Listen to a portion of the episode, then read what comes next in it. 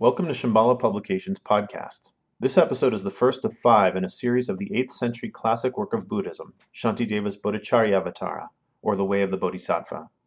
The presenter is Wulstan Fletcher of the Padmakara Translation Group, who, you will soon see, is an extraordinary guide to this work. Along with Helena Blankleder, they have translated not just this work, but also The Nectar of Manjushri's speech, Khenpo Kunpel's detailed commentary on this text, the Wisdom chapter, Mipam Rinpoche's commentary on the ninth chapter of this text, Jigme Lingpa's Treasury of Precious Qualities, an introduction to the Middle Way, which is Chandrakirti's Madhyamaka Vatara with a commentary by Mipam Rinpoche, Adornment of the Middle Way, which is Shantarakshita's Madhyamaka Lankara with commentary by Mipam Rinpoche, and Longchenpa's Trilogy of Rest. In this first talk, Wulstan brings this text alive, introducing it and giving the historical context. We hope you find this to be a useful tool to deepen your own commitment to the path of the Bodhisattva in whatever form that might take. Please also visit our site, shambhala.com, for a wealth of resources on the way of the Bodhisattva, including videos of these talks. Good evening, everybody. Um, it's very nice to be here. Uh, I'm supposed to give a this evening a kind of overview of the way of the Bodhisattva, a kind of general overview of the text, and to say something a, a, little bit about the its history um, and its content. Uh, but of course, it's this text. It's an enormous text in the sense that it's quite long and its meaning is very profound. So we can't do very much in two hours. So it's it's bound to be a bit superficial. So I warn you in advance. But anyway, before I begin, I'd like to make some uh, preliminary remarks about um, what seems to me to be the particular quality of um, Buddhist teaching.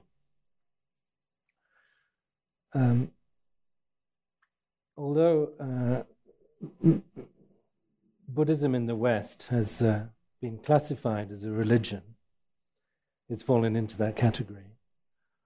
Um, nevertheless, for better or worse, nevertheless, Buddhist doctrine is special in, in the sense that it's not a religion in the ordinary sense of the word, if you want to call it a religion. It's not a question of divine revelations from the beyond. Um, what the Buddha was doing was to teach the nature of phenomena, basically, as a means to understanding our experience and as a means to leading us into a state of freedom. So, um, he talked about the kinds of experiences that we have. He talked about the way phenomena appear, what they are, how and why they appear. He talked about the mind, the structure of the mind. Um, and even though the ramifications of these teachings are extremely vast, nevertheless, there's nothing there that is not, in principle, knowable to us. It's not, it's not, a, it's not a mystery, right?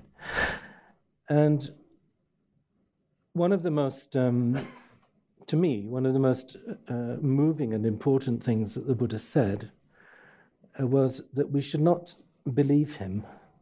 We should not take on trust what he said. He's not, he didn't say, you know, believe in me and I will save you. He said, whatever I, I say, put it to the test. Try it. Try it out. Um, use your reason, use your common sense and when you find that it's true, then accept it. Um, to me, that was an enormous liberative, liberating idea. It showed the total confidence of the Buddha in his own message. And it also um, frees us, in a way, from many, many kind of dependencies on the Buddha as a person, which you would normally find in other sort of religious systems.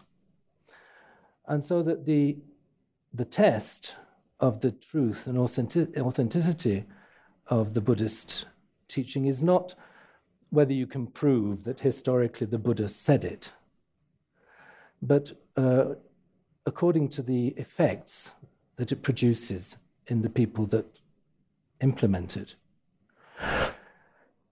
Um,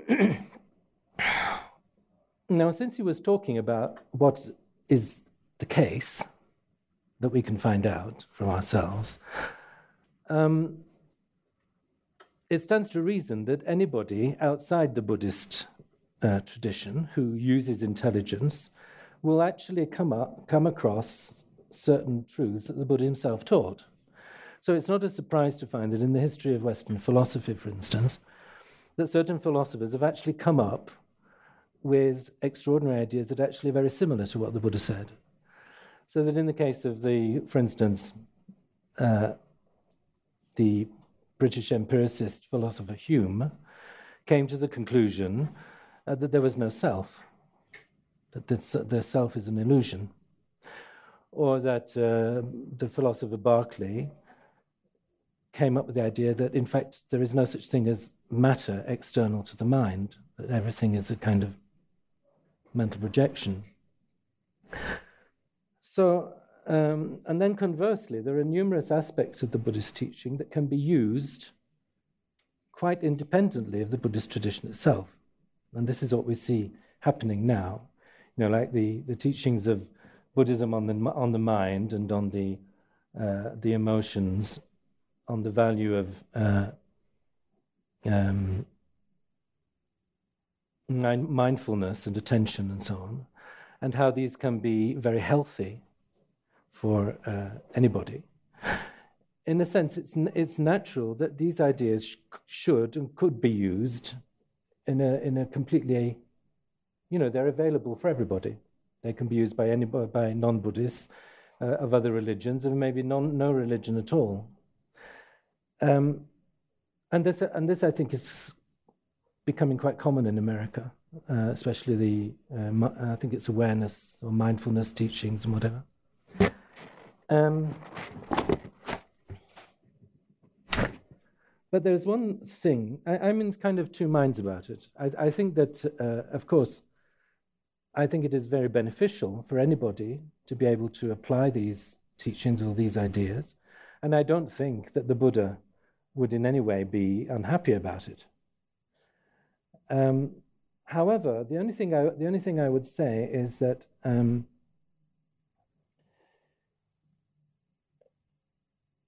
these these techniques, which are used outside the Buddhist tradition, uh, we have to one has to one has to be aware that um, they can be used for different reasons and different for different objectives.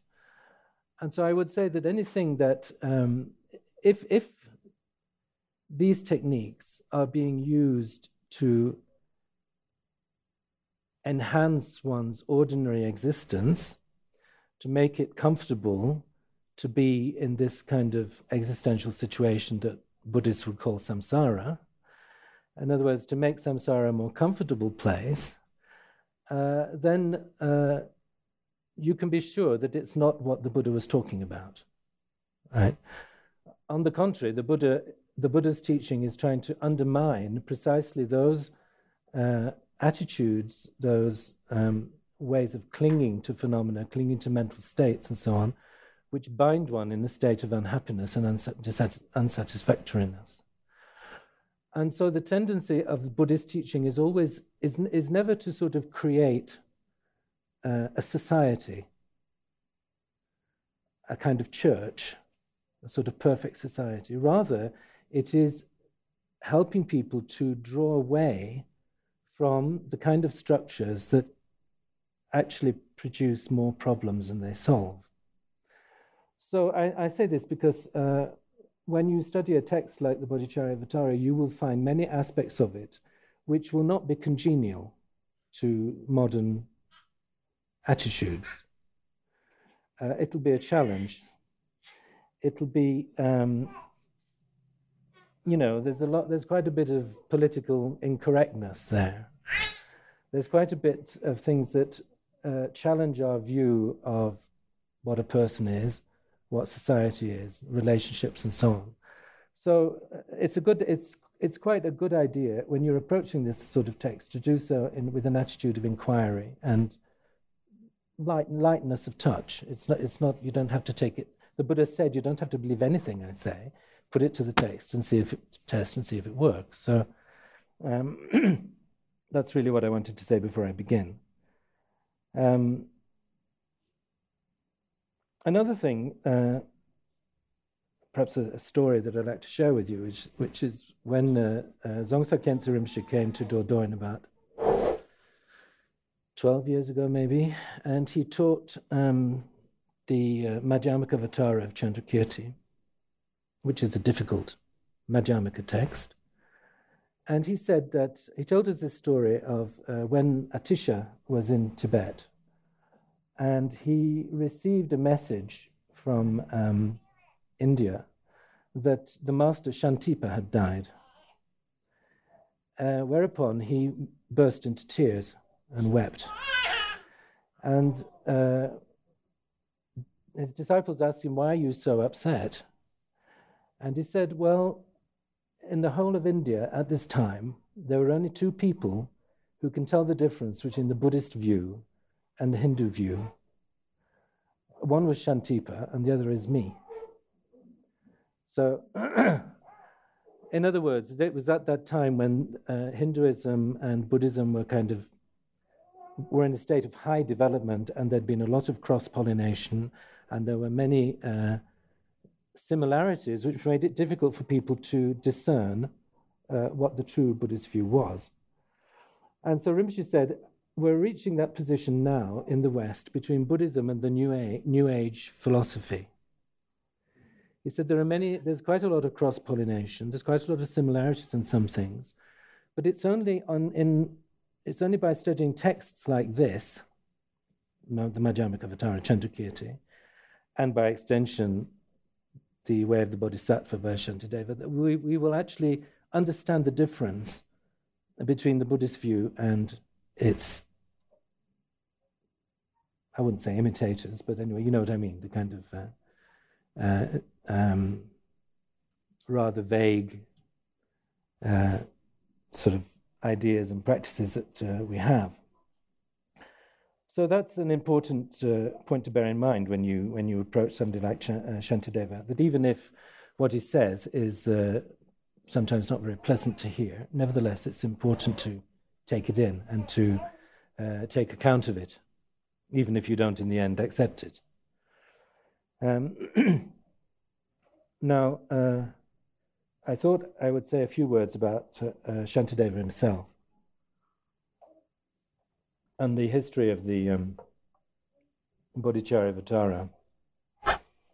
Um, we know that um, Shantideva composed the Bodhicharyavatara, and he also composed another text called the Shiksa Samuchaya, which is a kind of anthology and compendium of many uh, sutras, uh, various Buddhist texts, uh, which has become actually very valuable because it has survived in Sanskrit, and it is the sole source for those many of the texts that he quoted, which have since been lost in their original uh, language. Anyway, uh, the unfortunate thing about ancient India is that they were not at all interested in history. And they were very, they never uh, noted down the, the dates of anybody. So it's extremely difficult to sort of work out exactly when Shantideva uh, lived. Uh, fortunately, the Chinese were fanatical record keepers. And so, thanks to the visits to India by uh, Chinese pilgrims, we can more or less work out when Shantideva existed. Um, and it comes, well, I, to cut a long story short, um,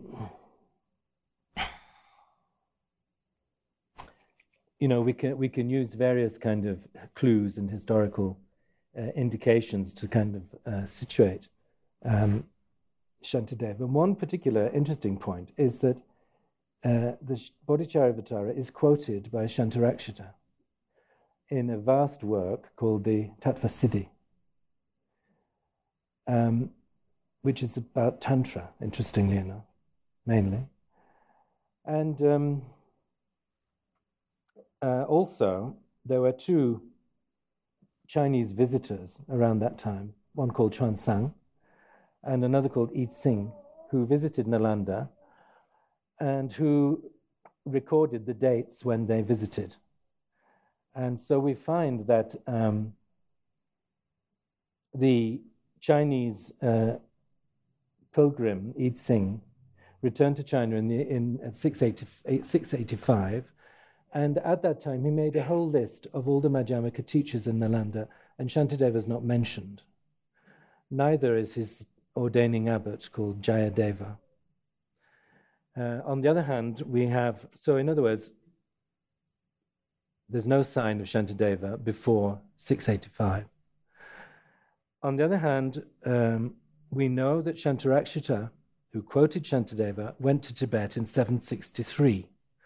And so we can work out that uh, through these two dates, given the fact that uh, Shantideva must have been an adult when he composed his work. He must have been in the lived in the first half of the seventh century, and that for that, and also that he must have been an older contemporary of Shantarakshita, who was the great abbot of Nalanda, who was invited by the Tibetan king Trisong Detsen to establish Buddhism in Tibet. Now, uh,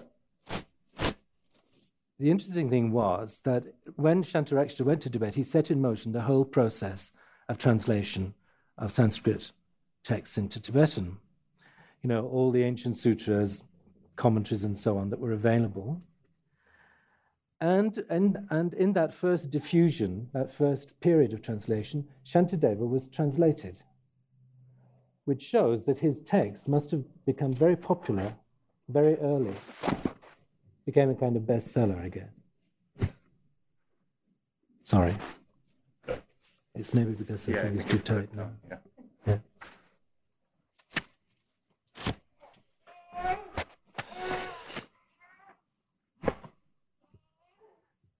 So it's quite likely that Shantarakshita and Shantideva knew each other. Now, um, if you um, uh, read the colophon of the Way of the Bodhisattva, which was composed probably by the great scholar Buton, 12th century in Tibet. He said, The text was translated, edited, and finalized in Tibetan on the basis of a manuscript from Kashmir by the Indian scholar Sarvaj Jandeva, Nyadeva and the monk translator Kawapeltsek. At a later time, this version was revised and finalized according, the, according to the version from Magadha, together with its commentary by the Tibetan Rinchen Zangpo and Shakya Lodro. And then a third revision was made by Loden Sherab. Um, I say I read this out because, as you probably know, if you've read the uh, there's a curious legend about uh, Shantideva, how he taught this um, text. You know, he'd been, uh, he was regarded as uh, a complete layabout who didn't do anything and didn't know anything. And so, in order to uh, get rid of him, they, the, pandit, the Pandits of Nalanda sort of arranged this embarrassing situation where he, was, where he was expe- expected to teach. And so um, they deliberately put this high throne with no step ladder so they wanted to have a good laugh to watch him clambering up onto the seat and so on. Uh, anyway, he got he he apparently got got onto the throne without any difficulty, and he began to teach. He said, "Do you want to hear something uh, something that you already heard of, or do you want something new?" And so they said, "Oh, we would like something new." And so he began to recite the way of the Bodhisattva, much to their astonishment. And when he reached the uh, ninth chapter on wisdom, and when he reached a certain stanza which says, um, talks about how when the when an existent phenomena, when existence, when both non-existence, when both existence and non-existence are absent from the mind, the mind becomes peaceful and it becomes free of concepts, which is actually the key to the Madhyamaka teaching. And at that point, the story says, he began to levitate into the air in company of Manjusri and disappeared. But uh, his voice continued to be heard, and the, the uh, students and pandits of Nalanda who had extraordinary powers of memory uh, managed to remember or what he'd said.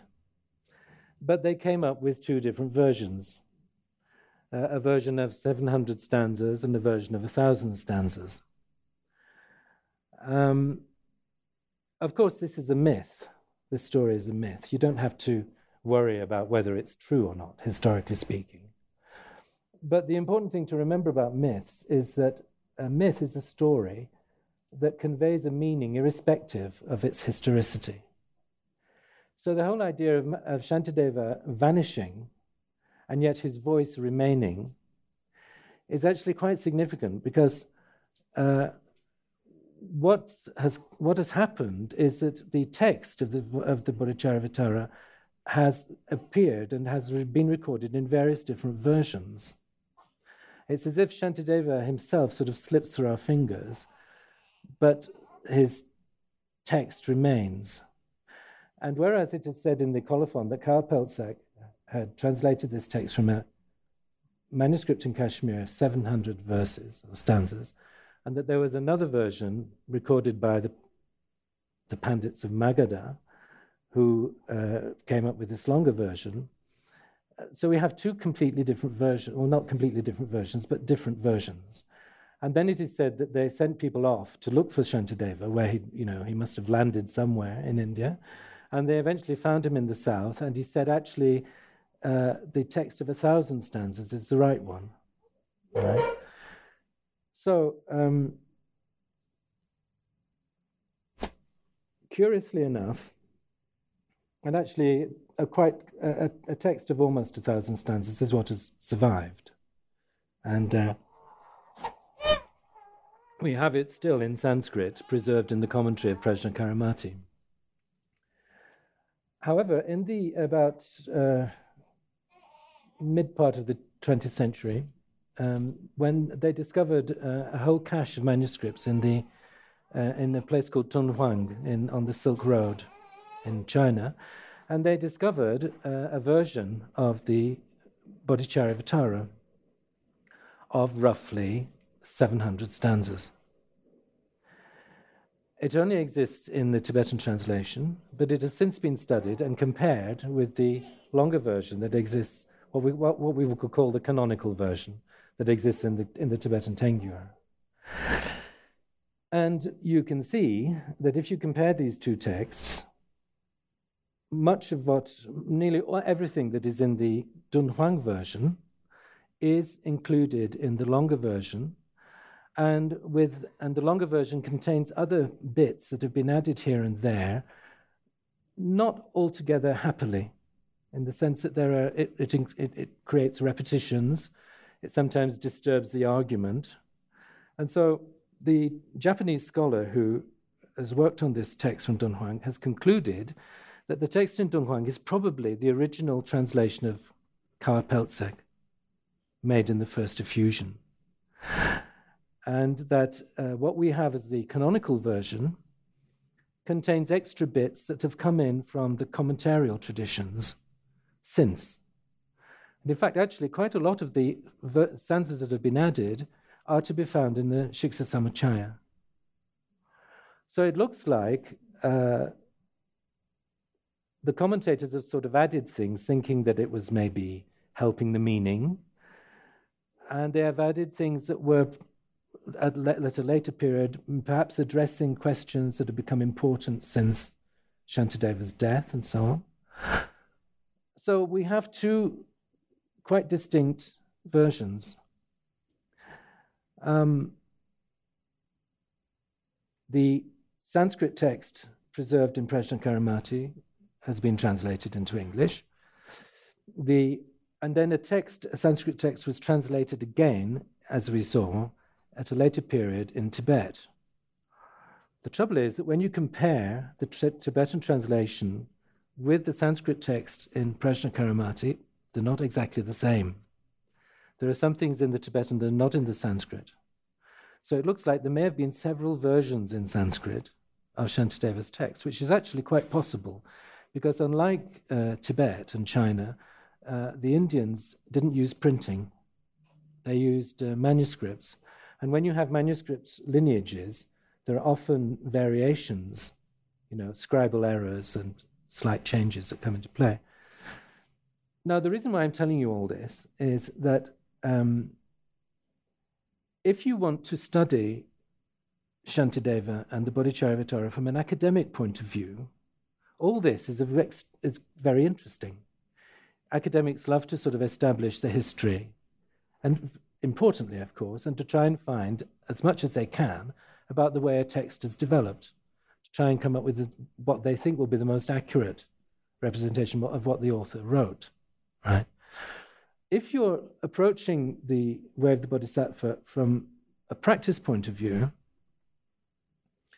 and as you know, Tibetan Buddhism is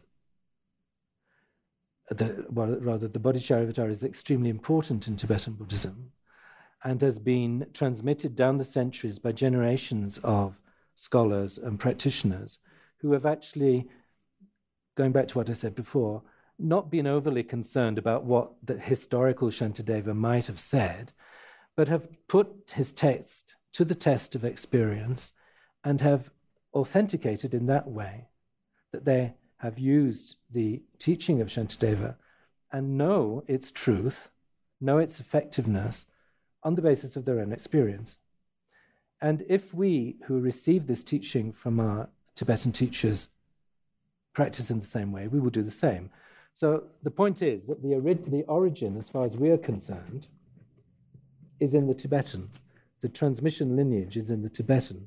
And so we start not with some putative text written or recorded by scribes in India or preserved in Dunhuang or whatever, we start with the text that is preserved in the Tengyur, which has been the basis of all that, all those generations of commentators and practitioners, right?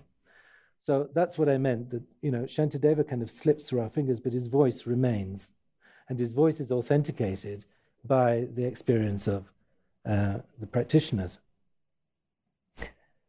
Um, so, as I said, it was uh, translated in the first diffusion, perhaps that, that early text of Kawa Peltsek. But later in the second diffusion, it was revised and completed according to the longer Sanskrit text, right? So, um, and, a, and a very important figure in this procedure um, is the great master Atisha, whom I mentioned just now.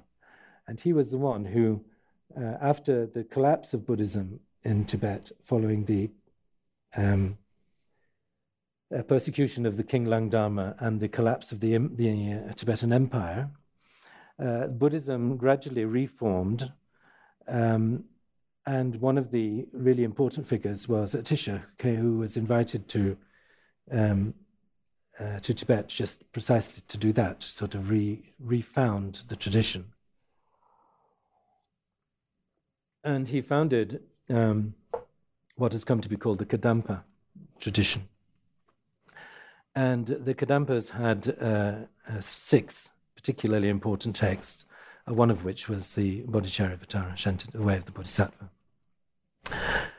So, um,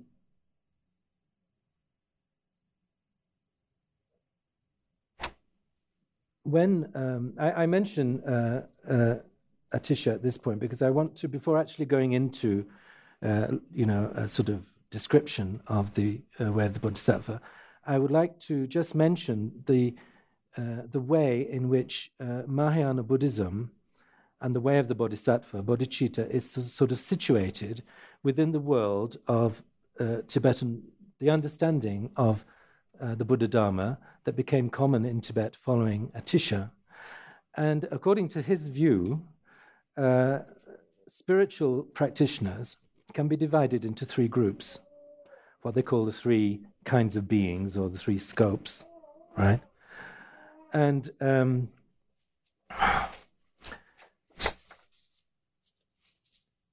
this is important for us to uh, take on board because it's a way of actually uh, understanding where we are personally in this particular uh, story. Um, the uh, three scopes has to do with happiness, has to do with what you consider to be happiness, what sort of happiness you're looking for. Uh, or looking at it from the other point of view, which you find as described in the Treasure of Precious Qualities, uh, what you're afraid of. Now, uh, we talk about, uh, from, from Atisha's point of view anyway, if you're talking about a spiritual path, you're talking about a path which has in view a future existence, not just this present materialistic, material scenario, right? And so, um, and this is coupled with, as I say, a certain understanding of what happiness is. So the beings who are on the first scope are those who understand happiness in the ordinary sense of the word, what we ordinarily mean by happiness. That's to say, uh, the uh, a fortunate birth in the higher realms of human beings, uh, asuras or gods, and uh, the avoidance of the lower realms, right? And on, in this in this first scope, according to the Buddha's teaching, the principle of motion, karmic motion, is ethics, is the way you behave. So the teachings that are given on the first scope tell people how to create the causes of happiness in the ordinary sense of the word. So if you're looking for happiness, if you're looking for salvation, if you're looking for rebirth in the upper realms, higher realms of samsara, this is the way to go. You must understand. You must understand what, what in Tibetan is called langdor, what you should do and what you shouldn't do. Right? It's an ethical teaching. So the the kind of tone of the first scope teachings is ethics, and the nature of it is to produce happiness, right? Now, obviously, Buddhism has this. It contains these teachings, and it's actually the part of Buddhism that it shares in common with other uh, religious systems. And I would say that if you want to define, as I understand religion, uh, religion has to do with the production of happiness in this life and the, and the life to come on the basis of a continuing, a, con, a continuing identity of the person or the soul, right? Buddhism can go along with that up to a point, but actually the specific, specific, specificity of Buddhist teaching really kicks in with the second scope, second level, where uh, instead of just being satisfied with happiness in the ordinary sense of the word, uh, it occurs to people that happiness in the ordinary sense of the word is not wholly satisfactory. That, re, that birth in the higher realms is not wholly satisfactory because it is necessarily impermanent. And therefore, the scope, the attitude of the beings of the second scope is not merely to have high rebirth in samsara, but to leave samsara altogether. And in order to leave samsara, to understand the root of samsara, which is clinging to a self. So from the second scope onwards, uh, you have Buddhism, that, which the kind of the part of Buddhism that is not shared in other spiritual traditions. Then uh, there is, but the, the dominant feature of the beings of the second scope is that they want they want to leave samsara. They want to get away from suffering and the causes of suffering definitively, and they want to get away themselves, just themselves. It's a kind of individual um, exploit. Beings of the third scope are those who are troubled by the suffering not only of themselves but of others, and who wish to um, attain some kind of um, spiritual existential capacity that allow that will allow them to place other beings in a state of perfect and definitive happiness. So, if you want to look at it from the point of view of fear, what you're afraid of, a person on the first scope is afraid of the suffering of the lower realms. A person on the second scope is afraid of samsara. Um, I can't remember. If I were in France, I would say tout court, but I mean, I mean, they're afraid of samsara as such, right? Beings on the third scope are afraid of the self centered uh, wish for happiness for one's own sake alone, and therefore they are afraid of not having what we have come to what we call bodhicitta, namely this uh, wish to free others.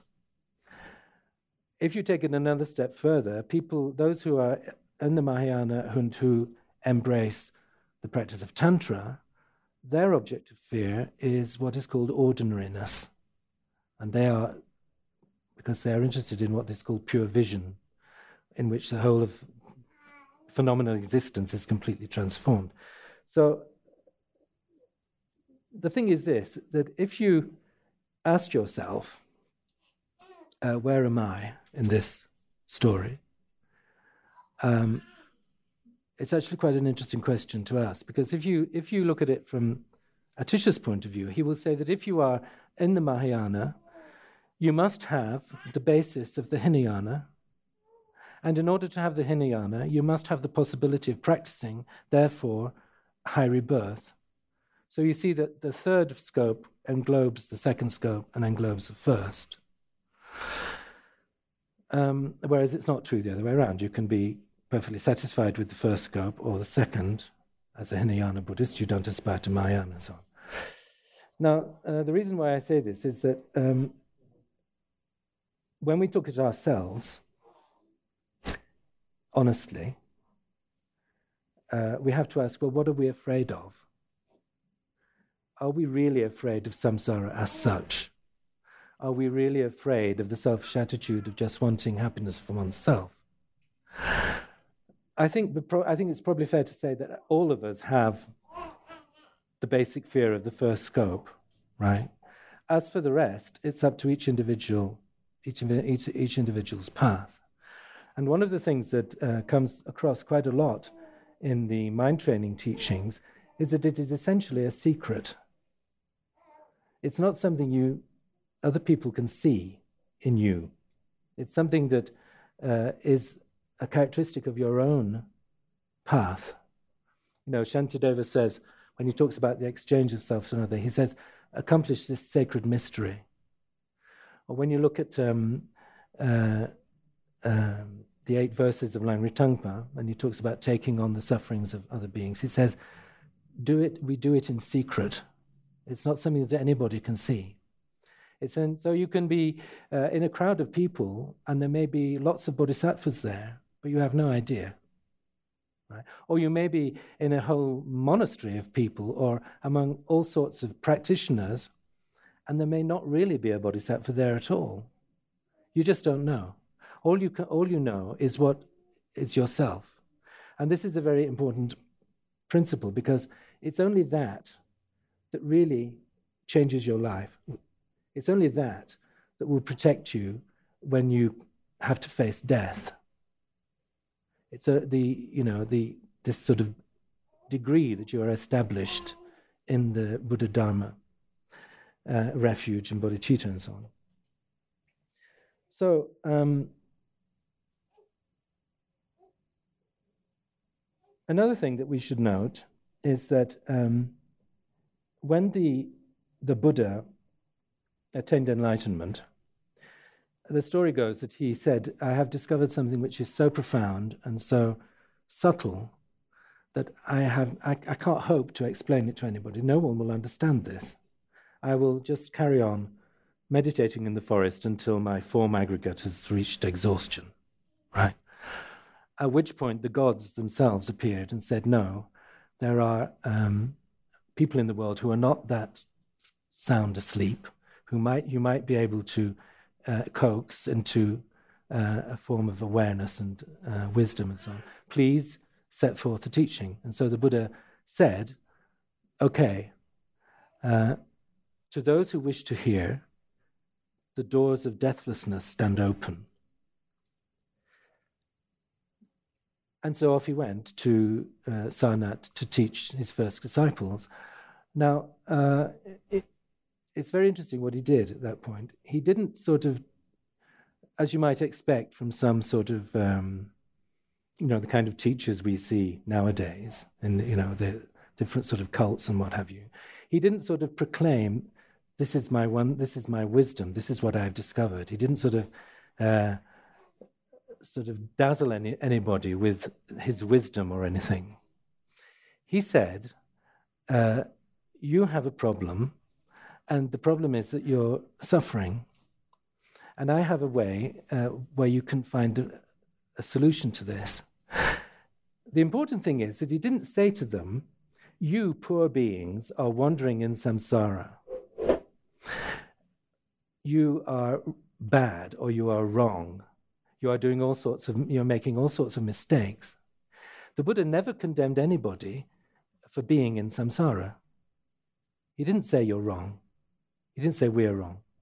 He said, you there's nothing wrong in being in samsara, except that you don't like it, except that you're suffering. So there's, some, there's something we can do to fix that. So um, when um, one is practicing Buddhism, when one is trying to uh, understand the teachings and put it into practice, it's never a question of feeling that we're special, that we are somehow superior. Uh, the, absolutely, it's not. Neither is it a question of spreading the word, because people don't necessarily want to hear what we have to say, and that's fine if, eventually they will.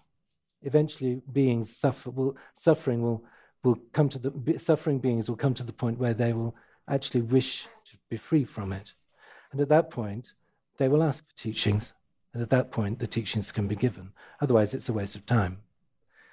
Um, so, um, if we turn now to uh, the way of the Bodhisattva in the commentarial tradition that we find in the Tibetan texts, what they often do is to quote a stanza from uh, Nagarjuna, apparently from Nagarjuna, not sure where, but anyway, it's said to be from Nagarjuna, which he, in which it, which it says, May bodhicitta, precious and sublime, arise where it has not yet come to be, and where it has arisen, may it never fail, but grow and flourish ever more and more. So there are three stages. May it arise where it has not yet come to be. Where it has arisen, may it never fail. And may it continue to intensify until the goal is reached. And so, the, according to the, the commentators, they say the, the Bodhicharyavatara, the way of the Bodhisattva, can be divided according to these three stages.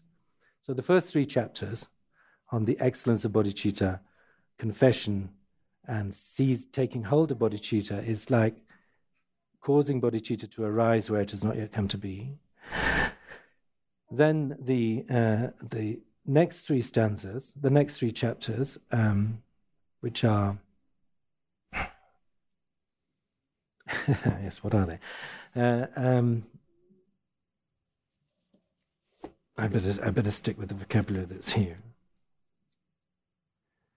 Um, carefulness, fourth chapter on carefulness, the fifth chapter on vigilant introspection, and the sixth chapter on patience are geared to preventing bodhicitta from deteriorating. And then the uh, next three stand, the next three chapters on meditative concentration, on wisdom and dedication are geared to the intensification of the experience of bodhicitta. Um, so, um, one thing I forgot to say was when, when in the comparison between the uh, Dunhuang text and the canonical text, in the Dunhuang text there are only nine chapters, whereas the canonical text has ten. Uh, the reason why the Dunhuang text has only nine chapters is that the second chapter and the third chapter are joined together. So two and three are joined together. There'll be a re- there's actually a reason for this, as we will see.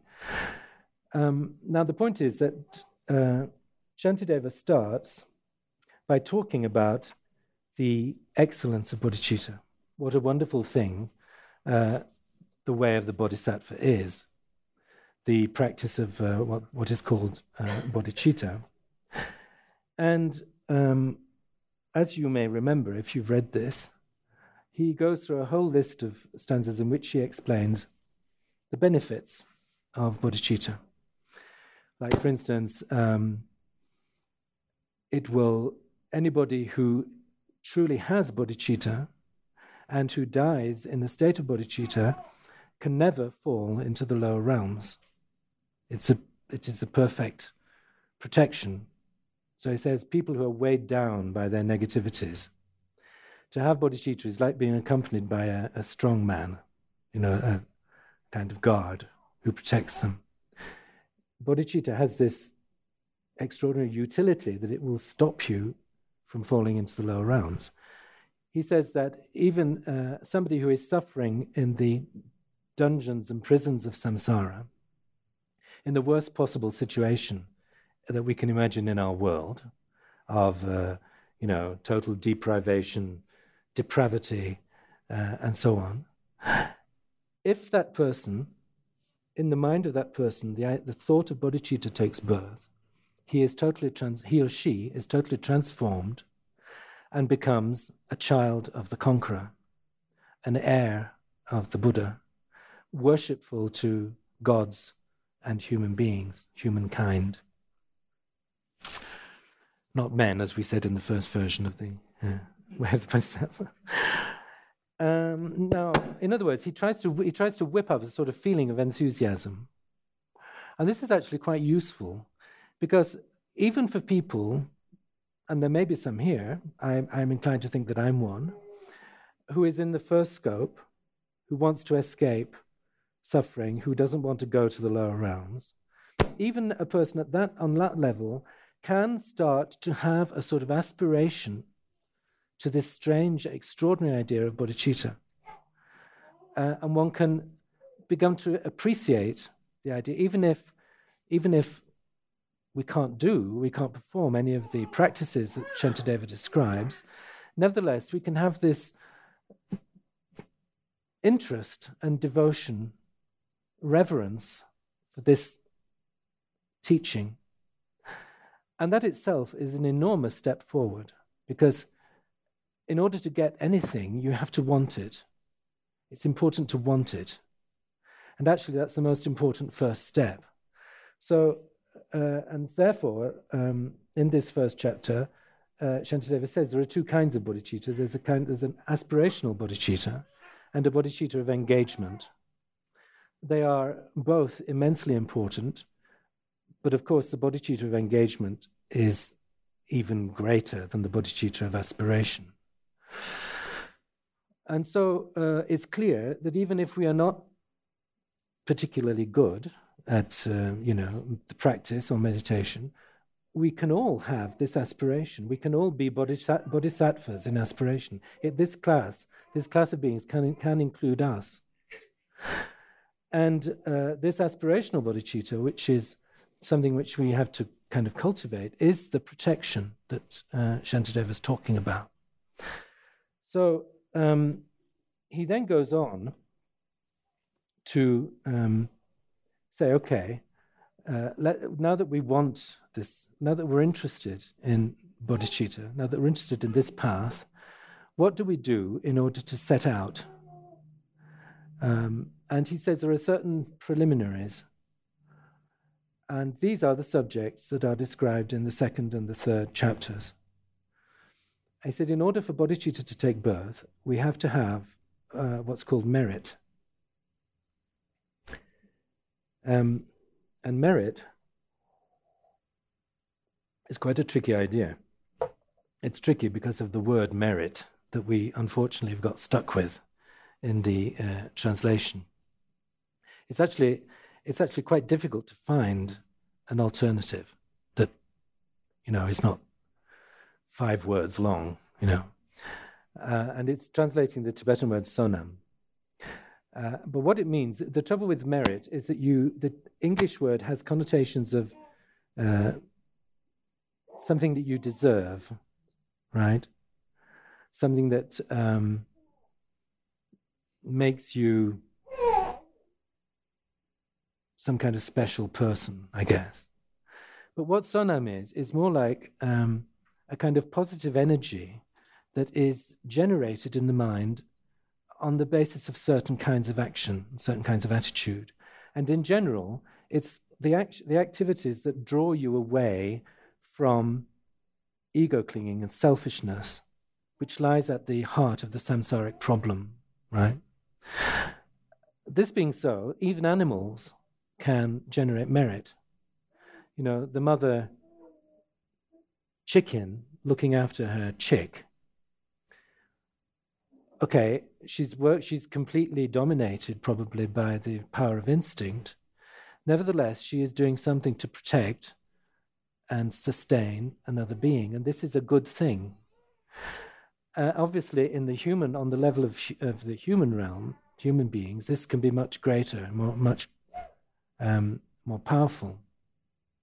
And it is in proportion that the merit accumulates in a mind stream that the, uh, we could say that the appearances of the Dharma start to occur in the outer world. So I remember uh, when we had a visit, actually, we were preparing for the visit of the Dalai Lama in Dordogne, and we had this idea that um, it was a sort of gimmick, I suppose, but it was a sort of something to do with prayer flags. So we had these kind of hot air balloons, and they were carrying the prayer flags. You know, it's kind of beautiful sort of thing. And so people said, "Well, okay, well, what are prayer flags?" And the answer was, "Well, it's a way of generating merit. It's a way of doing something which draws you into the Dharma." And the interesting thing about the mer- the idea of merit is that ultimately it's based on the notion of the Buddha nature, which is implicit in every mind stream, but which is hidden. It's a sort of hidden treasure which is covered by the different veils, obscurations. And as merit starts to accumulate, this teacher said, the veils of the obscurations start to get a little thinner. And as a result, the appearances of the Dharma appear in the outside world. So there'll be a time there'll be a historical point in the history of a given mind stream when, for the first time, they hear the word Buddha, or they see a Buddha image, or they see a text or something, whatever. And gradually, these appearances of the Dharma will become stronger and stronger and clearer and clearer. You will eventually reach a point by being born in the human world where you can actually encounter the Dharma as a teaching, where the ideas of the Dharma can be absorbed into the mind so that the mind is transformed. Eventually, you will meet a person who is actually able to place you in the state, you know, the nature of the true nature of the mind, what we call the root lama. And, and in other words, you've got, as it were, the appearance of the Dharma moving towards this way and the merit moving in the other direction. Eventually they meet. And when the, the, the understanding, the realization occurs. So Shantideva says quite specifically in order for bodhicitta to occur, you must generate merit. And so he says one of the best ways of generating merit is to make offerings. And so he talks about. Um, uh, you know, the, all the, the beginning of the second chapter is about uh, making offerings. Um, I'm going on too long, I'm afraid. Uh, at the same time, so I, and actually, in, in a way, uh, this is interesting because when you, a, lot, a lot of the offerings that he makes are purely imaginary, you know, the beauty of nature, and so on. And that is quite, and that's quite interesting because the fact that you can perceive a beautiful world is, a, is an indication of the merit in your mind stream. It's actually, it's actually thanks to your merit that you perceive the beauty of the sunset or whatever. So when you offer the beauty of the sunset, you're offering something that is very personal to you. At the same, then he goes on in, the, in this chapter to uh, confession, and um, this is also an important point. Uh, to, to take on board because, uh, again, the word confession is problematic because it has the, the idea of, you know, confessing something that we've done, something bad, guilt, and so on and so forth. Um, and you, you know, in the Judeo-Christian tradition, you're asking for forgiveness, right? In this chapter, what Shantideva does is that he invokes the presence of the Buddhas and the Bodhisattvas, and then he declares, This is what I'm like. He doesn't ask them to forgive him. What he's doing is he's saying, I, I bring this into consciousness, I own it as being myself, and I decide to change. And it's in the presence of the Buddhas that this new direction takes place. That's what confession is in, in Buddhism. In fact, the word, the word for confession in Tibetan is shakpa, which is connected with a verb meaning to split or to cut. And the idea is that you are cutting a kind of trajectory that you've been following all this time and you're going to change. So that actually, uh, the important feature is not only bringing into consciousness your negativities, your sins, but also deciding that you're going to change. And it's the decision that you're going to change. It's, these are two of the four um, opposing powers that we talk about in the in teachings on confession, which actually purify the, the mind stream. So, in other words, in the in the second chapter, he um, generates merit and he puts an end to a, a course of a way of behaving that he wants to stop because he wants to change direction. And then he, in the third chapter, he um, called Taking Hold of Bodhicitta, which was actually fused with the second chapter in the original, probably the original translation. He then uh, follows the confession, generation of merit, with other uh, um, practices which um, you, as Buddhist practitioners, you probably recognize as the uh, seven branch practice. You know, it's confession, generation of merit, um, uh, requesting the teachers to teach, requesting the teachers to remain, and so on and so forth. Dedication. Can you hear me? Yeah. Um, and then this this kind of the third chapter comes to a kind of climax where he uh, actually takes a vow. He actually says, um, um, just as all the Buddhas of the past have brought forth in the awakened mind, and in the precepts of the Bodhisattvas, step by step abode and trained, likewise for the benefit of beings, I will bring to birth the awakened mind, and in those precepts, step by step, I will abide and train myself. And so this is this is as this this actual text this of Shantideva is now used very often as the text for the taking of the Bodhisattva vow. Uh, it's still on the level of aspirational bodhicitta. It sort of brings to perfection aspirational bodhicitta. Um, and uh, he then finishes the, as you may remember, he then finishes this chapter with this wonderful uh, sort of celebration of what's happened in his to him, you know.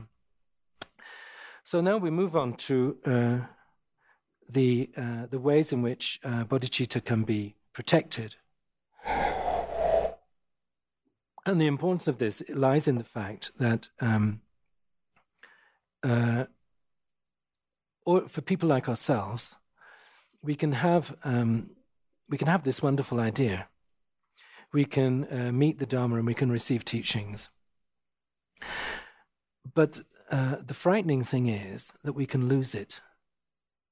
It can sort of drain away.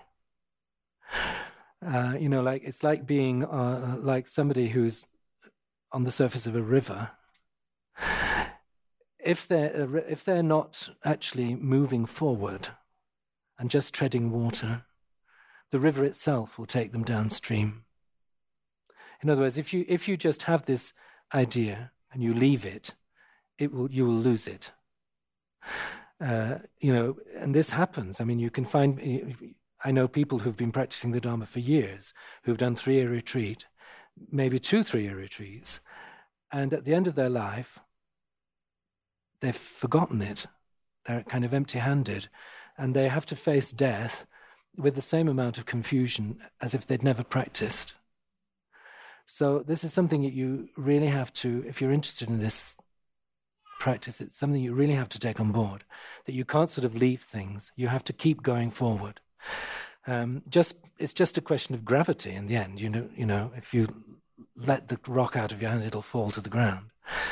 Um, if we leave, if we leave our minds to their own devices, we will degenerate. There's no doubt about it. So once we've sort of met this incredible uh, teaching, we mustn't let it go. You know, as they say, as Khenpo Kunpal says, it's like a blind man who has happened to have got hold of a cow's tail. You know, a cow's tail is going here, there, and everywhere. If he loses it, the chances of him catching hold of that tail again are pretty slight. So we mustn't, we mustn't let go. Um, and so um, the next chapter, the fourth chapter, is on carefulness. And, um, and it's a reflection on the consequences of just letting things slide. And so it's on this, it's at this particular time that Shantideva, for the first time in the text, starts to frighten us.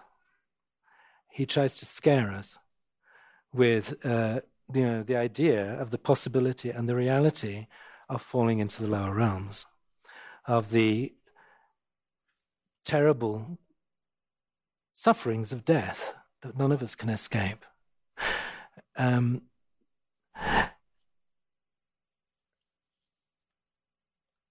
it's a terrible thing to see somebody die in fear. Um, on the other hand, it's a wonderful thing to see somebody die peacefully, you know, because they have used their life well and they don't regret. They don't have any regret. Um, so um, he, he uses these ideas to kind of shake us into sort of, uh, you know, a kind of awareness of what the situation is. And then uh, he talks about the things, well, okay, what is it that makes our mind degenerate? And therefore, he brings up the, concept, the uh, idea of defilement, um, the, or sometimes called the afflictions, the kind of things that sort of pollute uh, the mind, uh, and which can be very strong. You know, habits of anger, habits of lust, habits of dishonesty, cheating, pride, and so on and so forth that we, we all have because you know they, we're human beings and we've sort of brought them with us. Um, and yet he says, you know, when you're trying to shake an old habit, it can be very difficult because it's so the, in the end the habit is so ingrained. And so he says, yes, it's true, but you mustn't give up. And the reason why you mustn't give up is actually the defilements are quite easy to get rid of if you know how. He says defilements are only ideas, they're just thoughts. If you learn to recognize these thoughts, you can dissipate them with the eye of wisdom. He says, um, um,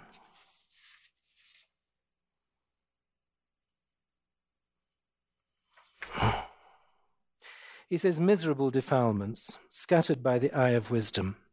Where will you now run when driven from my mind? Whence will you return to do me harm? Because he says that if you've got an ordinary enemy, you can chase him out of the state, but he will gather his forces and come back. But once you've pushed this habit out of your mind, there's nowhere for it to go because it's a mental event. It just actually disappears. He says defilements are not in the object, nor within the faculties, nor somewhere in between. And if not elsewhere, where is their abode, whence they inflict their havoc on the world? They are simple mirages, and so take heart. Banish all your fear, and strive to know their nature. Why suffer needlessly the pains of hell? There's no need to fall, provided you understand how to uh, deal with uh, defilement. And this idea is taken up again in uh, the next chapter, which is um, on vigilant introspection, which is a whole, uh, a whole kind of uh, way that Shantideva says that this is how you must, uh, once you've sort of reorganized yourself and got your act together, and uh, and you've sort of embarked on this aspirational bodhicitta, and once you understand the nature of defilement, this is how you have to behave if you want to keep a grip on the cow's tail. Um, and so he talks about this. Uh, in Tibetan, it's called sheshin, which is sometimes translated as a mental spy. That is to say, the capacity of the mind to look into, into itself and see what's going on. A sort of enhanced state of awareness of your own secret mental state, you know, that nobody else can see but you. And um, I remember that uh, Dilgo Khyentse Rinpoche said that this chapter, he was a great teacher of Dzogchen, he said this chapter, the fifth chapter, is actually a pointing out instruction. Uh, which in you know in the Dzogchen tradition, the, the, the master points out uh, the nature of the mind and helps the disciple into it. And he says this is actually uh, by uh, by he does so by sort of showing the, the way the mind is, uh, and um, how thoughts arise and dissolve and so on. And so he says that actually this is this is a very good and useful um, ngotra, a very useful introduction. And um, it is here that, um, for, for, instance, he gives us all sorts of uh, helpful tips. You know, like uh, when you when you you sort of cultivate a, a, habit of being present to what's going on in your mind. Of course, you can't do that just like that. It implies all the teachings on shine, on the teachings of shamatha, calm abiding. You know, sitting meditation where you create a kind of space in your mind so that you don't immediately react uh, to situations. You, you develop the capacity to um, be aware of what's going on, and even if it's only for a short time, to decide what you're going to do about it. So he gives this is it's in this chapter that we have what I call the log teaching. You know, where he says, when you see uh, pride coming up, when you want to be fishing for praise, when you want, uh, you know, uh, to kind of do something to get your career on, you know, and so on and so forth. When you feel uh, disdainful to somebody, when you feel like reacting angrily, he said, be like a log, like a log of wood, just close down. Don't do anything. Keep it inside. Don't act, but look at its nature. Look at the look at the the thing that's arising in the mind. And uh, it's here actually. The, the, the, this is the first time in this text that you find a separation forming between mind and body, which is very characteristic of uh, Buddhist teaching and is something that's new to a lot of people coming from a Western background. If they're coming from, uh, for instance, Orthodox uh, Christian point of view, which is quite influenced by Aristotle, on the philosophical level.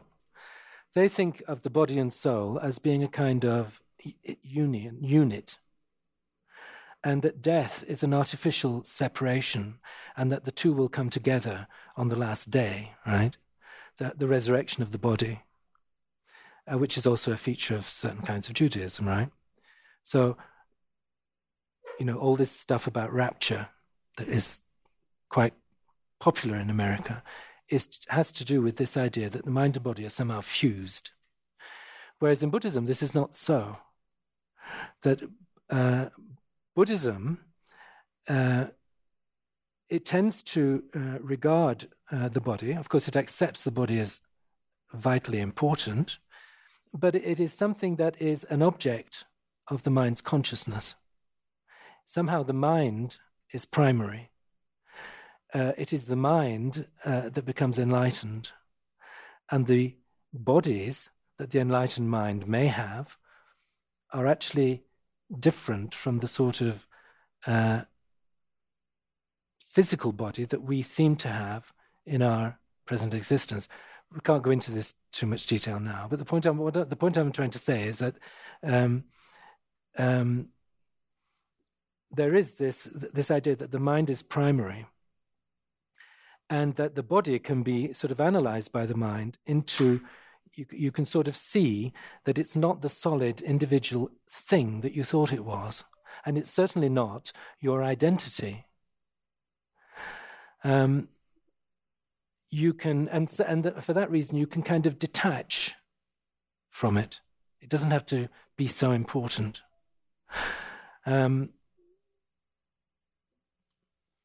and so this is very different also from the kind of materialistic attitude that you find very prevalent in the West, where you know the only reality is matter, and that the mind is a kind of epiphenomenon of the brain. This is quite different from what Buddhism says. Um, it's more like that matter is more like an epiphenomenon of the mind, if you if you wish. So then, so there is vigilant introspection where Shantideva really uh, emphasizes the necessity of mental of being present to what's going on and to sort of keep a keep a grip on the uh, you know the way you with the way we behave, the way we react, and so on and so forth. So again, that's another way to stop uh, the mind from degenerating, mind from going down in the wrong direction. So in this chapter, there is all the teachings on mindfulness, which um, uh, is very important in Buddhism and which is which is proving very useful for non-Buddhists also, because it is a way of actually solving many problems in ordinary life and um, and learning how to live well. Um, then uh, the sixth chapter, we move on to. Um, we finished at half right? right? Yeah. Okay. Uh, I, I, won't go on more than that. Uh, then we move on to the sixth chapter, which is the chapter on patience and where Shantideva addresses what is in fact the greatest danger of all, uh, and that is the problem of anger. Uh, shedang in in, uh, in Tibetan. Again, anger is not an entirely satisfactory translation because there are certain occasions where anger is actually a certain kind of anger is actually an appropriate response to certain situations you know, a certain indignation against injustice, for instance, or a kind of, you know, you might, as a parent, you might put on a show of anger in order to sort of scare your child into doing the right thing, right? Uh, but of course, it's not the kind of destructive, hate, hating anger uh, that Shantideva is talking about.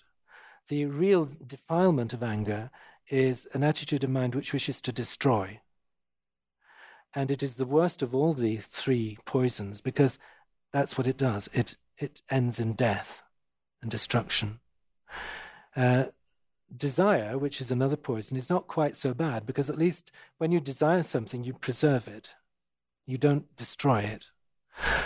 So that doesn't mean to say that desire is a good thing, but it's not as bad as anger. And so Shantideva says that uh, the problem with that, the, uh, just one moment of anger is enough to destroy all the merit that has been gathered in a mind stream over a very long period of time.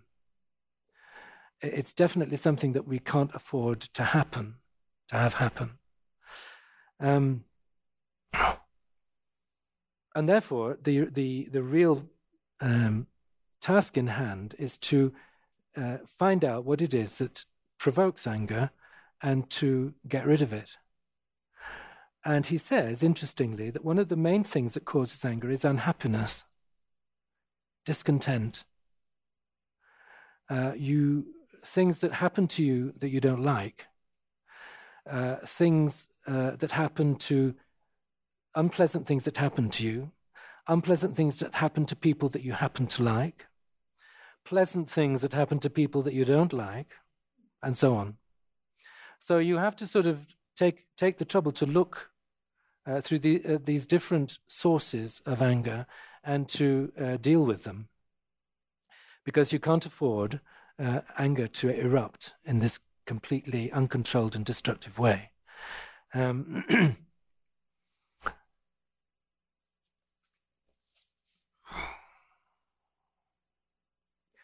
now we'll be going into this uh, this question more in detail uh, later on this weekend.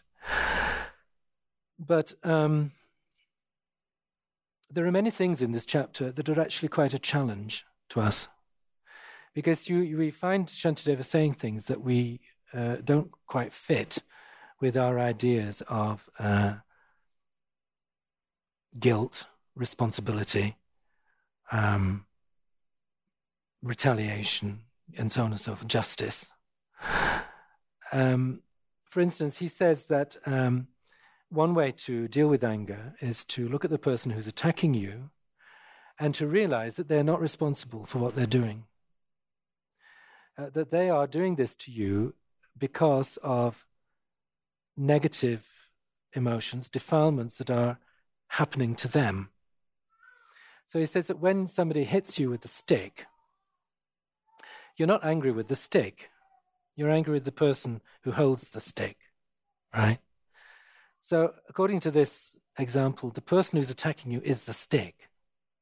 And that which is holding the stick are this person's negativities, this person's negative emotions. So, the object, the problem is the negative emotions of that person, not the person, not these persons themselves. So, that's a kind of invitation to kind of free up a little bit the situation and to see that. Um, you know, en- people are not intrinsically enemies. They're not intrinsically hateful or intrinsically hostile. So the question is, well, why are they hostile to me? And then uh, there comes the answer, well, it's because of your karma, because of your relationship to this person. Uh, and uh, so Shantideva and the mind training texts in general tend to say that when you are attacked, it's like an echo coming from the cliff towards the person who first shouted.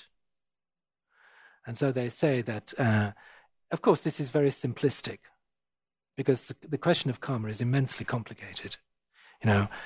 But just for the sake of argument, Shantideva says it's like uh, this person is attacking me because in the past, at some stage, maybe not the immediate past, maybe very far in the past, I did something or this mind stream did something uh, that caused suffering in this other mind stream. And so they say uh, it's like the, the weapon that you first used to att- attack that other being is now turned back and is attacking you. So, uh, and this brings up the whole a very uncomfortable question about um, responsibility. And uh, the big challenge is to see that um, in any kind of conflicted situation, however terrible, however appalling, karma is at work. Um, that there are no innocent victims in samsara. You know, we uh, we are aware that people are abused, that people, you know, innocent, apparently innocent people are abused, and it's the question is, why does this happen? And if you say it just happens, then you're saying eh, it's just chance. That means it's chaotic. But the whole doctrine of karma is to show that there is a pattern in things. And once you understand that, you realize that you can do something about it. That when you understand the doctrine of karma, you can actually change the situation in, with regard to one's future existences, of course. So it's very important to see that the doctrine of karma is completely a kind of impersonal law.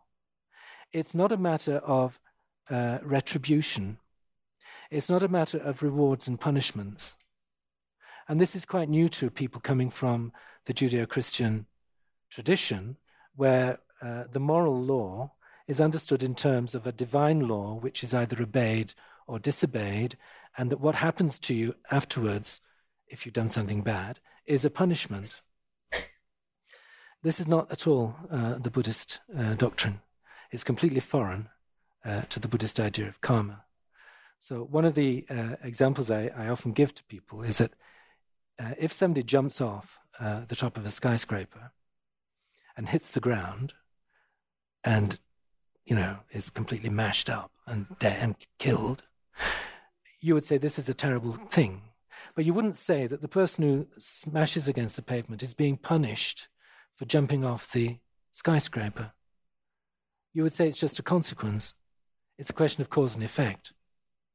That's what karma is all about cause and effect.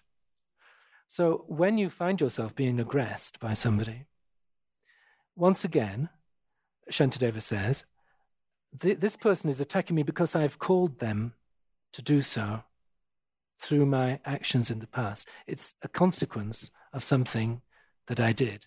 And that's all there is to it. It's not a question of guilt, it's not a question of uh, retribution.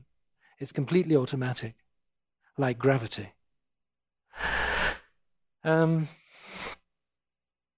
so that's something that is uh, that is gone into uh, in some detail in the in the patience chapter, and actually, uh, I think that Shantideva, who is completely at home with this idea of karma, uh, completely steeped in this idea of karma, he actually gives all these examples as a kind of joke. You know, it's a kind of light-hearted way of looking at it.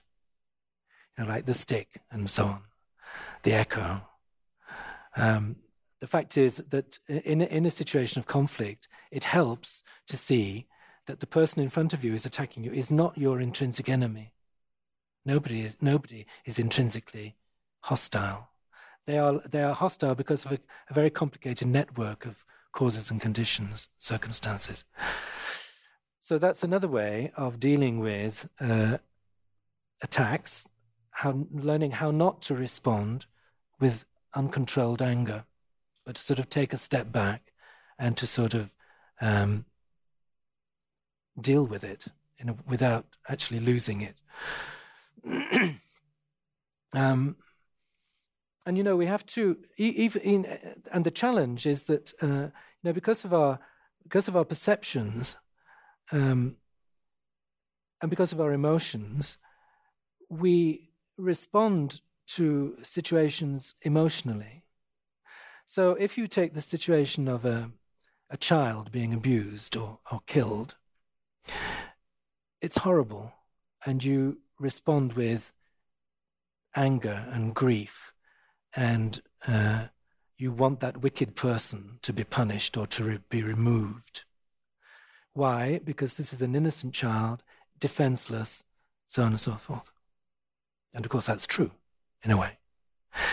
But from a Buddhist point of view, when you look at a baby or when you look at a child, you're not looking at a child, something that is intrinsically a child. You're looking at a being that has come from many, many thousands and millions of lifetimes before. This person that comes into your life as a baby is not young, it's ancient. Everybody, and so, from that point of view, everybody in samsara has the same age. We're all the same age. It's just that our bodies happen to be at different stages, right? So that idea is also quite an interesting way of looking at children and looking at old people and sort of getting sort of breaking out of the sort of stereotypes that we often fall into uh, because we are taken in by appearances, people's bodies that we can perceive. Okay. Um, so once you get once you understand the the this idea of karma, I think the rest of the difficult patience chapter kind of falls into place. So and with with the when you when you deal with anger, when you deal with patience, when you learn to practice patience, that is the main way of preventing bodhicitta from declining, from this kind of insight that you have from sort of being dissipated. Um, so it's a really important practice um, for the people, you know, people on the path.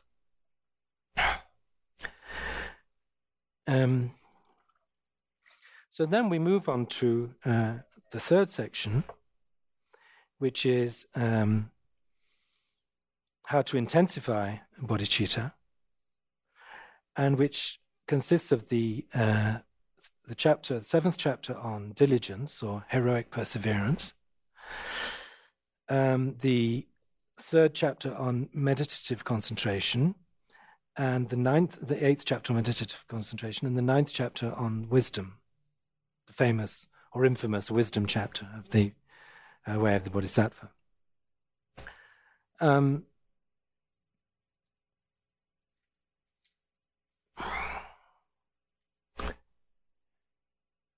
although uh, the wisdom chapter comes right at the end, where Shantideva kind of talks in rather general terms about well, what has come, come to be known as Madhyamaka, a difficult sort of Buddhist philosophy. Nevertheless, the basic insights of Madhyamaka are constantly present, actually, throughout uh, the way of the Bodhisattva, the text. So many of the arguments that he uses are, are based on the idea that you know the self is not really a really existent thing, uh, or that um, uh, the whole possibility of exchanging oneself and uh, again with another is sort of based on this understanding of uh, emptiness.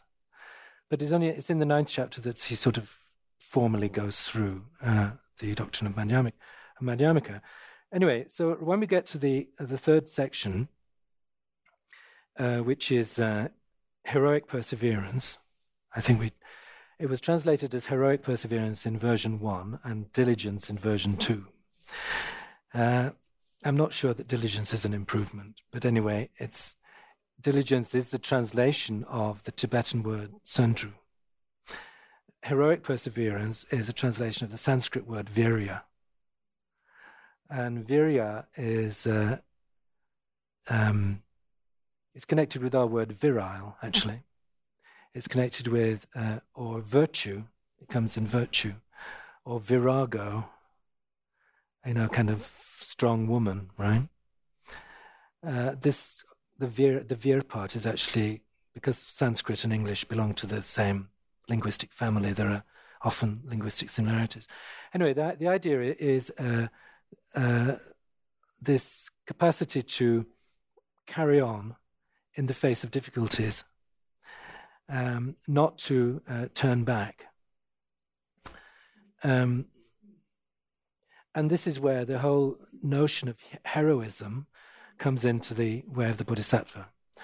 Uh, the, the, word, in Tibetan, chanchup sempa, the pa part, is actually uh, a word meaning a hero or a heroine, someone who is fearless. So uh, this brings into play the idea of bravery and courage into the, the path. And so once again, uh, Shantideva says, well, if we're going to do this, we have to identify uh, its obstacles, the things that are that militate against it. And the main thing, uh, the main obstacle to diligence is laziness, which he de- he uh, defines as um, an inclination towards non virtue, defeatism, and self contempt.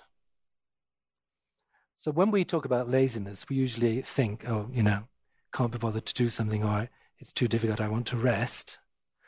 But from a Buddhist point of view, it's all those things that draw you away uh, from the practice. So, um, especially feeling the feeling that you can't do it, the feeling that you, you're no good. This is actually a form of laziness, as far as Shantideva is concerned. That's quite an interesting reflection, because you know, we often feel, uh, get these feelings of uh, dejection and discouragement. And uh, Shantideva basically says, like everything else, this is just a thought, a state of mind, and you've got to shake yourself out of it. He said, even, even insects will eventually gain Buddhahood. So somebody like you who's got so, so much going for, for them, you can actually carry on. All you need to do is to understand the situation you're in and to take heart. So, um, and anyway, he goes on to say it's like a taste for idleness, a craving for sleep, um, no qualms about the sorrows of samsara, feeling that, you know, things are not that bad, that lead to inactivity and laziness and so on and so forth. So all those kind of things have to be um, removed.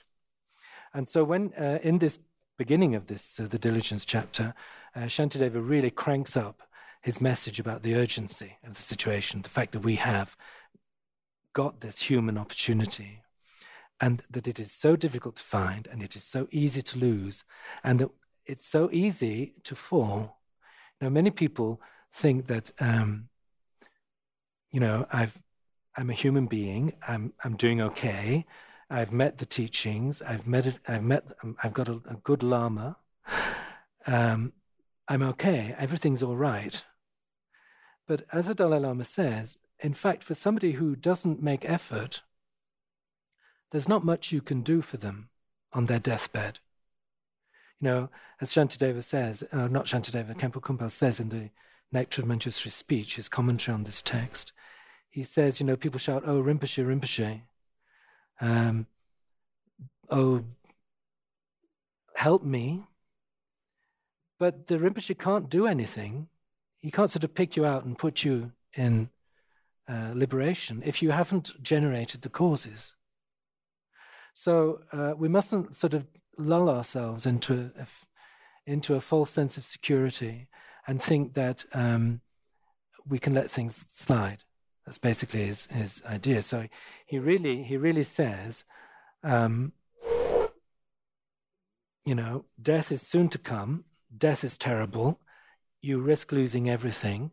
So get your act together uh, and make sure that you don't lose it. That you've you know this situation you mustn't lose. You've got to sort of um, create the causes for high rebirth, create the causes for renunciation, create the causes for bodhicitta. Um, and so when people ask me about this, uh, you know, what can I do to make sure that I don't fall? Well, the teachings say, you know, you have to stop you know, stop your negativities. That's one thing. You have to um, accumulate as much merit as you can, and above all, you must make aspirations. You know, like when you're in the presence of a stupa, when you're in the presence of a great master, you silently say, "May I never lose this connection. May I never lose the Dharma. May I find it again quickly in my next life. And to do it often, to get used to having that frame of mind, because that frame of mind is actually a state of refuge. And if you die in a state of refuge, you don't, you can't fall. Um, so that's an important thing to to remember. And so basically, Shantideva says in stanza 16 do not, de- do not be downcast, but marshal all your powers. Make an effort. Be the master of yourself. You can do it, in other words. And then he says, practice the equality of self and other, practice the exchange of self and other. And this is the first time in the way of the Bodhisattva that he actually mentions the practice of engaging bodhicitta, bodhicitta of engagement. He will uh, talk about it in much greater detail in the eighth chapter. Um, and also, as a kind of supplement to this, know, he says, be the master of yourself. And he said, you ought to uh, really uh, develop a sense of pride, a sense of confidence. He says there is a, there is a, a pride which is a, a defilement, arrogance, where you think you're better than other people, where you scorn others and look down on them. But there is also a good kind of pride, which is to say, I've got what it takes if I do, if I, if I put one foot in front of the, you know, one step at a time, I can do it. And he says, this is the kind of pride that you must cultivate. He says, this pride is not a defilement. This pride is what will carry you through. This, this feeling of self confidence that uh, enables you not to give up. Um,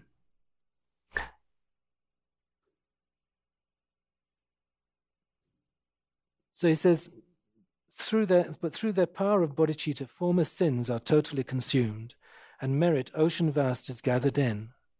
Mounted on the horse of bodhicitta, which puts to flight all mournful weariness, what lucid person could be in despair, proceeding in this way from joy to joy?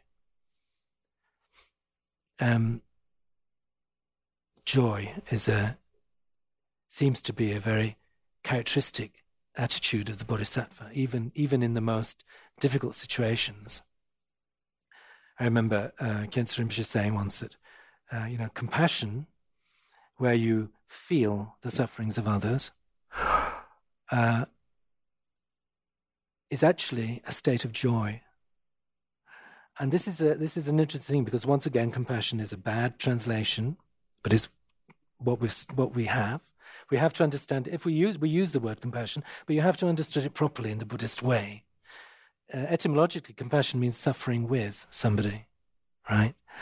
Uh, in other words, sharing their sorrow, which is good as far as it goes.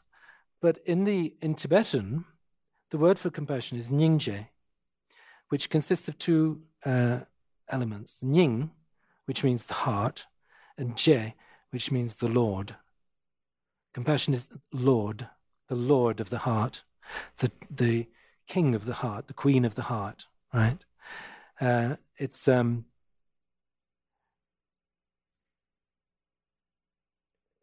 you know, like Dorje means the Lord of the stones, the like a diamond. So anyway, so the the in, in nyingje in Tibetan and Karuna in Sanskrit, there is always this notion that not only do you share the suffering of others, but you you decide that you're going to do something about it. You're going to end suffering. That's an that's an intrinsic uh, element of, of, compassion in the Buddhist sense. So, uh, pride, a good sort of pride, self confidence, that is a an important element in, in diligence in, in this heroic perseverance. So then we move on to um, meditative concentration. And here, uh, which is actually the longest chapter in the book, where uh, Shantideva, it divides into two sections. Shantideva talks about the conditions that are conducive to meditative concentration. And the second part is to do with what you do with meditative concentration, namely the uh, equalization of self and other and the exchange of self and other. So, in this, um, we'll be going looking at it in greater detail over the weekend, but uh, he talks about the importance of solitude, the importance of practice. You know, you can't sort of deal with all these problems right when they're happening to you. You have to sort of strengthen yourself in meditation. Uh, shamatha, obviously, but also the different kinds of meditations that are taught in the and the mind training teachings. Um, and um, and then he talks about the things that kind of militate against uh, that solitude, militate against the qualities that you need, the situation that you need in order to develop your concentration. And of course, he's talking to a, a, um, a congregation of monks. Remember that this text is what Shantideva actually said to them, right? So he's talking about their problems as men, uh, celibate men. And so he talks about, uh, you know, in fairly traditional terms, about the uh, problems involved in ha- getting a mate, getting a, a woman, uh, wanting a woman, and so on and so forth. And of course, if you read it like this in this feminist age, it's kind of offensive, probably for many women.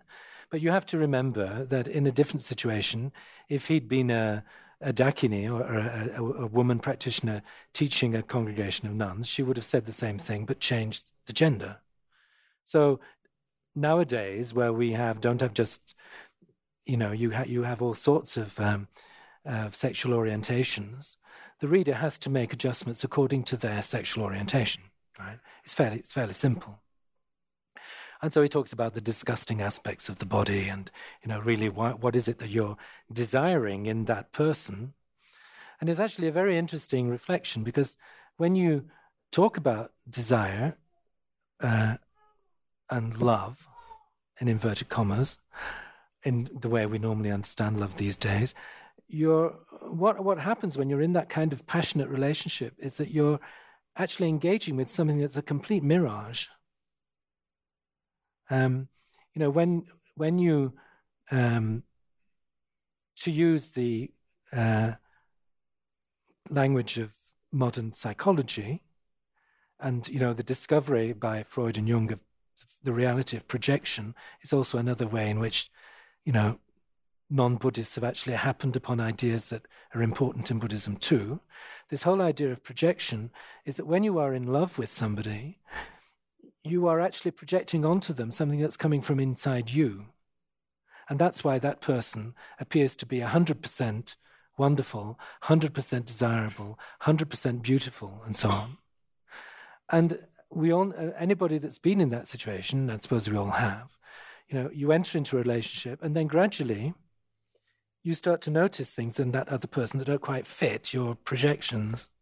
And you start to withdraw your projections, and you see that person more accurately as they are. And then you realize, well, you know, I don't like, I don't like that, or you know, I, I'd rather somebody else. And actually, that's quite an important point in any relationship because then it's at that point when you see the person as that person really is that you can uh, decide to love them. Because love, real love, is not a matter of projection, it's a matter of decision. I remember when I was studying theology in the Catholic Church, um, I was kind of shocked by, you know, Thomas Aquinas, he says that love is in the will it's not a matter of passion, it's not a matter of being in love. It's something that you decide to do. Um, and that's, I think, a very important point. It's that point where you know you either your your marriage breaks up or you carry on. You decide to carry on. Um, so uh, yes, yeah, so Shantideva goes into that idea that you know when you're in love with somebody, when you desire somebody, you're desiring something that isn't actually there.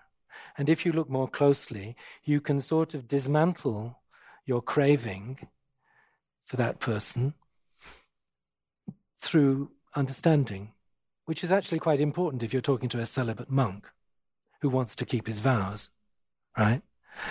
For other, you know, for whatever reason because you can suffer, a, a person who's living a life of celibacy can suffer a great deal uh, through frustration and so forth because they haven't been taught how to deal with uh, desire. Um, so that's quite important. That's, that's, something that Shantideva goes into in some detail. Um, and then, um, so you give up attachment for a lover, desire for a lover. You give up attachment to possessions. Again, he goes into the, you know, the way impermanence of possessions, their instability, the fact that if your happiness is based on what you possess, then your happiness is very unstable because your possessions can very easily fluctuate. You know, you can lose them and so forth. So the, all that is very kind of wise advice. And then he moves on to uh, what is really the sort of kernel of the whole uh, book, the whole text, which is uh, the recognition of the equality of beings, of oneself and other, and that therefore the possibility of exchange of self and other. And um, this is uh, um, um, again, it's it has to do with when when you sort of get into this idea, it has to do with again projection and the way in which we uh, divide up the world you know, for a start, uh, we, you know, I can say to you that there is only one I in this room, and it's here, right? You are objects of my consciousness. I'm the only self here. You're part of my self experience, right? And because we do that, because we kind of cling to self, we divide the world up into three groups we divide the world up into those people or beings that are precious to us, important to us, and who are desirable, maybe. You feel deeply involved with them, you feel responsible for them, they are important, you feel they are intrinsically important. Then there's the group of people that you don't like and you'd rather not see and you don't care about. And then between those two poles, there is the whole vast universe of beings you don't know and aren't important to you and you don't care about. So, this division of the world into these three groups is based on myself. You know, I talk about uh, my body, my house, my wife, my children, um, my job, my town, my country, my species. And these are all important because of my, right? So if you if you sort of take that on board and you see that you that's what you're doing to the world you're dividing them up and then you try to see it from their point of view the people that you've made you who are all the objects of my experience right I, if i try to see it from your point of view i can see that even though uh, my wife is more important than anybody else or my children are more important than anybody my children are more important than their children if you see it from the point of view of the children you will see that everybody has the same quality. Tibetans say they have the same taste. That is to say, everybody wants happiness. Nobody wants to suffer. So, from the point of view of the object, there is no difference in the field of beings. This idea that this, these children are intrinsically special and those children aren't intrinsically special is just my own projection, the projection of my ego. So when you do that, you begin to see that um, beings are the same. They are of the same taste. They are equally important, even the ones that you don't like, and all the beings that you don't know. They're all in the same predicament. And so that's a very important step, I think, in the Bodhisattva training that uh, you recognize that everybody is the same irrespective of the way we kind of feel about them. Um, and also, when you do that, if you follow Shantideva's arguments, well, we'll see what they, you know, sometimes they seem a little bit far fetched, but anyway. But if you take them seriously, actually, they're quite powerful. And he, he says, okay, everybody's the same. And actually, when I say I'm special, it's actually the same kind and what i'm saying when i'm what i'm doing when i'm saying i'm special is actually the same thing that i'm doing when i say my kids are special you can actually abstract from your own self funnily enough. And you can say actually all beings and myself are equal. Right? We all want to be happy. We don't nobody wants to suffer. So you gradually kind of get used to this idea that beings are the same, they're of the same taste. And then he moves on to the next stage and he says, um, well, if that's the case, and if uh, I can sort of step back from myself and my own self interest and my own problems and my own desires and so on, my own feeling of self importance, this self, this feeling that the, the second self, which is actually looking at this, can change the tables. And instead of being engrossed in this particular person, he, Shantideva says, you can become engrossed in other beings, in the other beings, that they become as important to you as you are to yourself at the moment. And so he introduces a lot of quite interesting ideas at that point to say, you know, to generate this feeling of caring, um,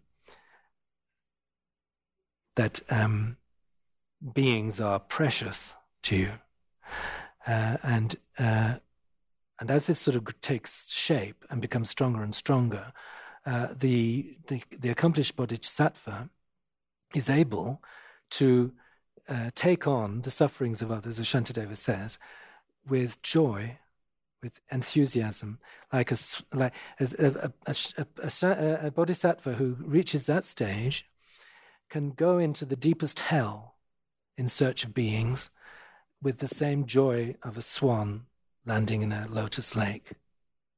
It's, it's a beautiful idea, but it means that uh, you know this is actually, and this is, it's very important to sort of think about this because this is, if you if you've embarked on the bodhisattva path, that's your destiny. That uh, that that will you will eventually end up like that, and you will be willing to come back again and again and again into the sufferings of samsara in order to um, take people, take them to you, to yourself, and. Um, you know, I, I remember being very moved by just a kind of throwaway remark that the Dalai Lama once made. And he said that, um, you know, when, when we talk about a Buddha appearing in the world and one receiving the teachings and being and achieving enlightenment on the basis of that Buddha. That is all a very kind of complex, interdependent network of causes and conditions. And um, you know, many they say that many Buddhas have appeared in the in the history of the world, but here we still are. We weren't able to be saved by them. They they they, they didn't sort of impinge on us. That we didn't take their teachings, and we didn't we didn't attain enlightenment on the basis of them. And he says it's because there is a karmic connection between the Buddha and the people who can be helped by that Buddha. And he said there are beings in the in the world, the universe, universes, whom only you can save. And these beings are waiting for your enlightenment to happen. That they can only be saved when you attain Buddhahood and go for them, go, go to find them. And, you know, this is a, an amazing thought that there are people waiting for on, only us, only we can help them. So that's a kind of spur, another spur to this, you know, this feeling of enthusiastic, enthusiastic interest in the, the Bodhisattva path. Um, it's now uh, 25 to 9. Um, I think the I think we can leave the wisdom chapter till the uh, till we de- we deal with it over the weekend because it's a it's a complicated business. Except to say, as I said before, the the whole idea of emptiness, the whole idea that the self is a fiction uh, and uh, a center of problems. This whole idea, which is um, central to the Madhyamaka teaching, the teaching on emptiness, has been implicit in the whole of the Bodhis, you know, the way of the Bodhisattva up to now. And if you if you read it carefully, and if you read it with a you know a good commentary, you will you will discover over the years amazing depths to this uh, text and this teaching, and and it's the I, th- I think as the Dalai Lama said, it's it's extremely trustworthy. You can trust it. Uh, you can uh, if you take if you take this to heart death will hold no fear for you because uh, it's only a stage in your bodhisattva path. When you take refuge from a, from a Mahayana point of view, you take refuge until you until you attain enlightenment. And um, you know, well, but basically that that's basically what I wanted to say. So, if you have anything to uh, add, anything you'd like to ask or say. There's a lady here, and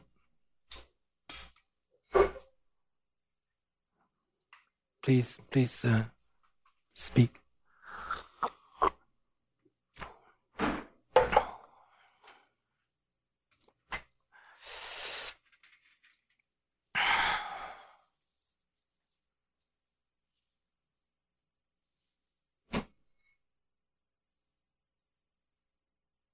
Um, did you want to ask something?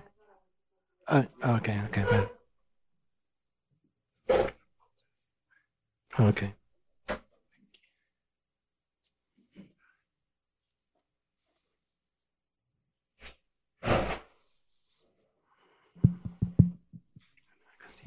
Um, hi. hi. Wonderful. Thank you very much. I'm just uh, not sure if if this is going to make me sound ignorant, but I, I, wonder about the origin of the Tonglen teachings, exchanging self for others. It sounded as if this text was the origin for that, or uh, historically speaking. Um, to be honest, I don't know. I mean, they're obviously closely connected. Judy, do you know? No. I, I think I think quite possibly it is. Uh, you know, but it, but in fact, it's not it's not just in uh, in the way of the Bodhisattva that you have this idea of exchange another. It's an essential feature of the Mahayana path. So, and uh, maybe may, maybe here I, I don't know. I mean, it's yeah. Mm.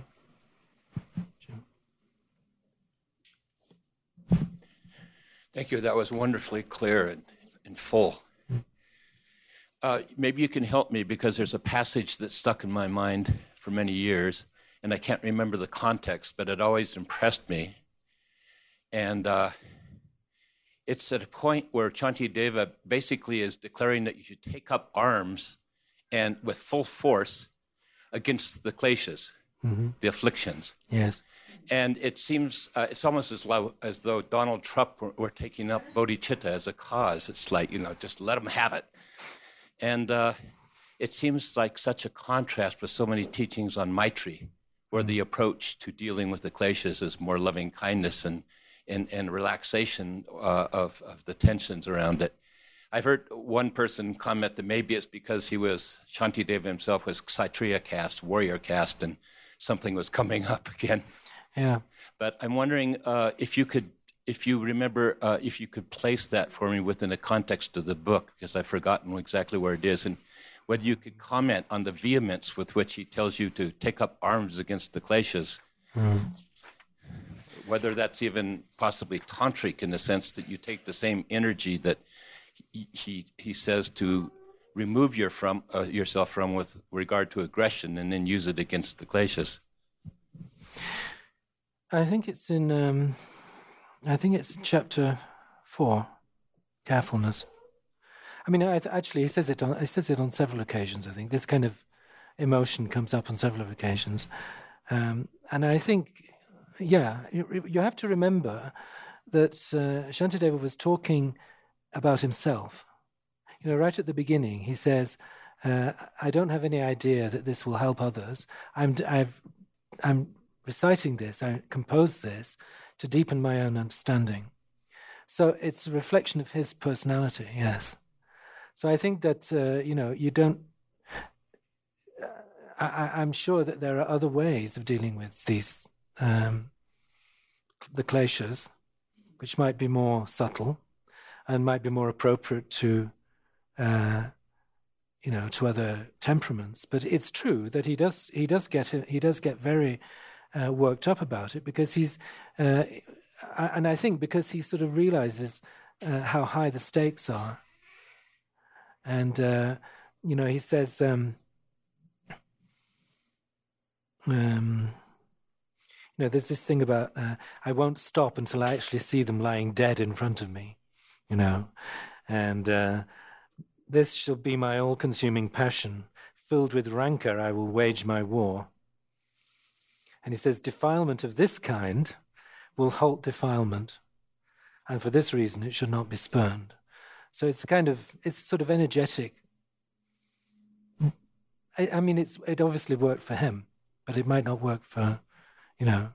So there, you know, I mean, the Buddha, the Buddha is skilled in means. There, there is uh, endless, endless teachings that are suitable to any person.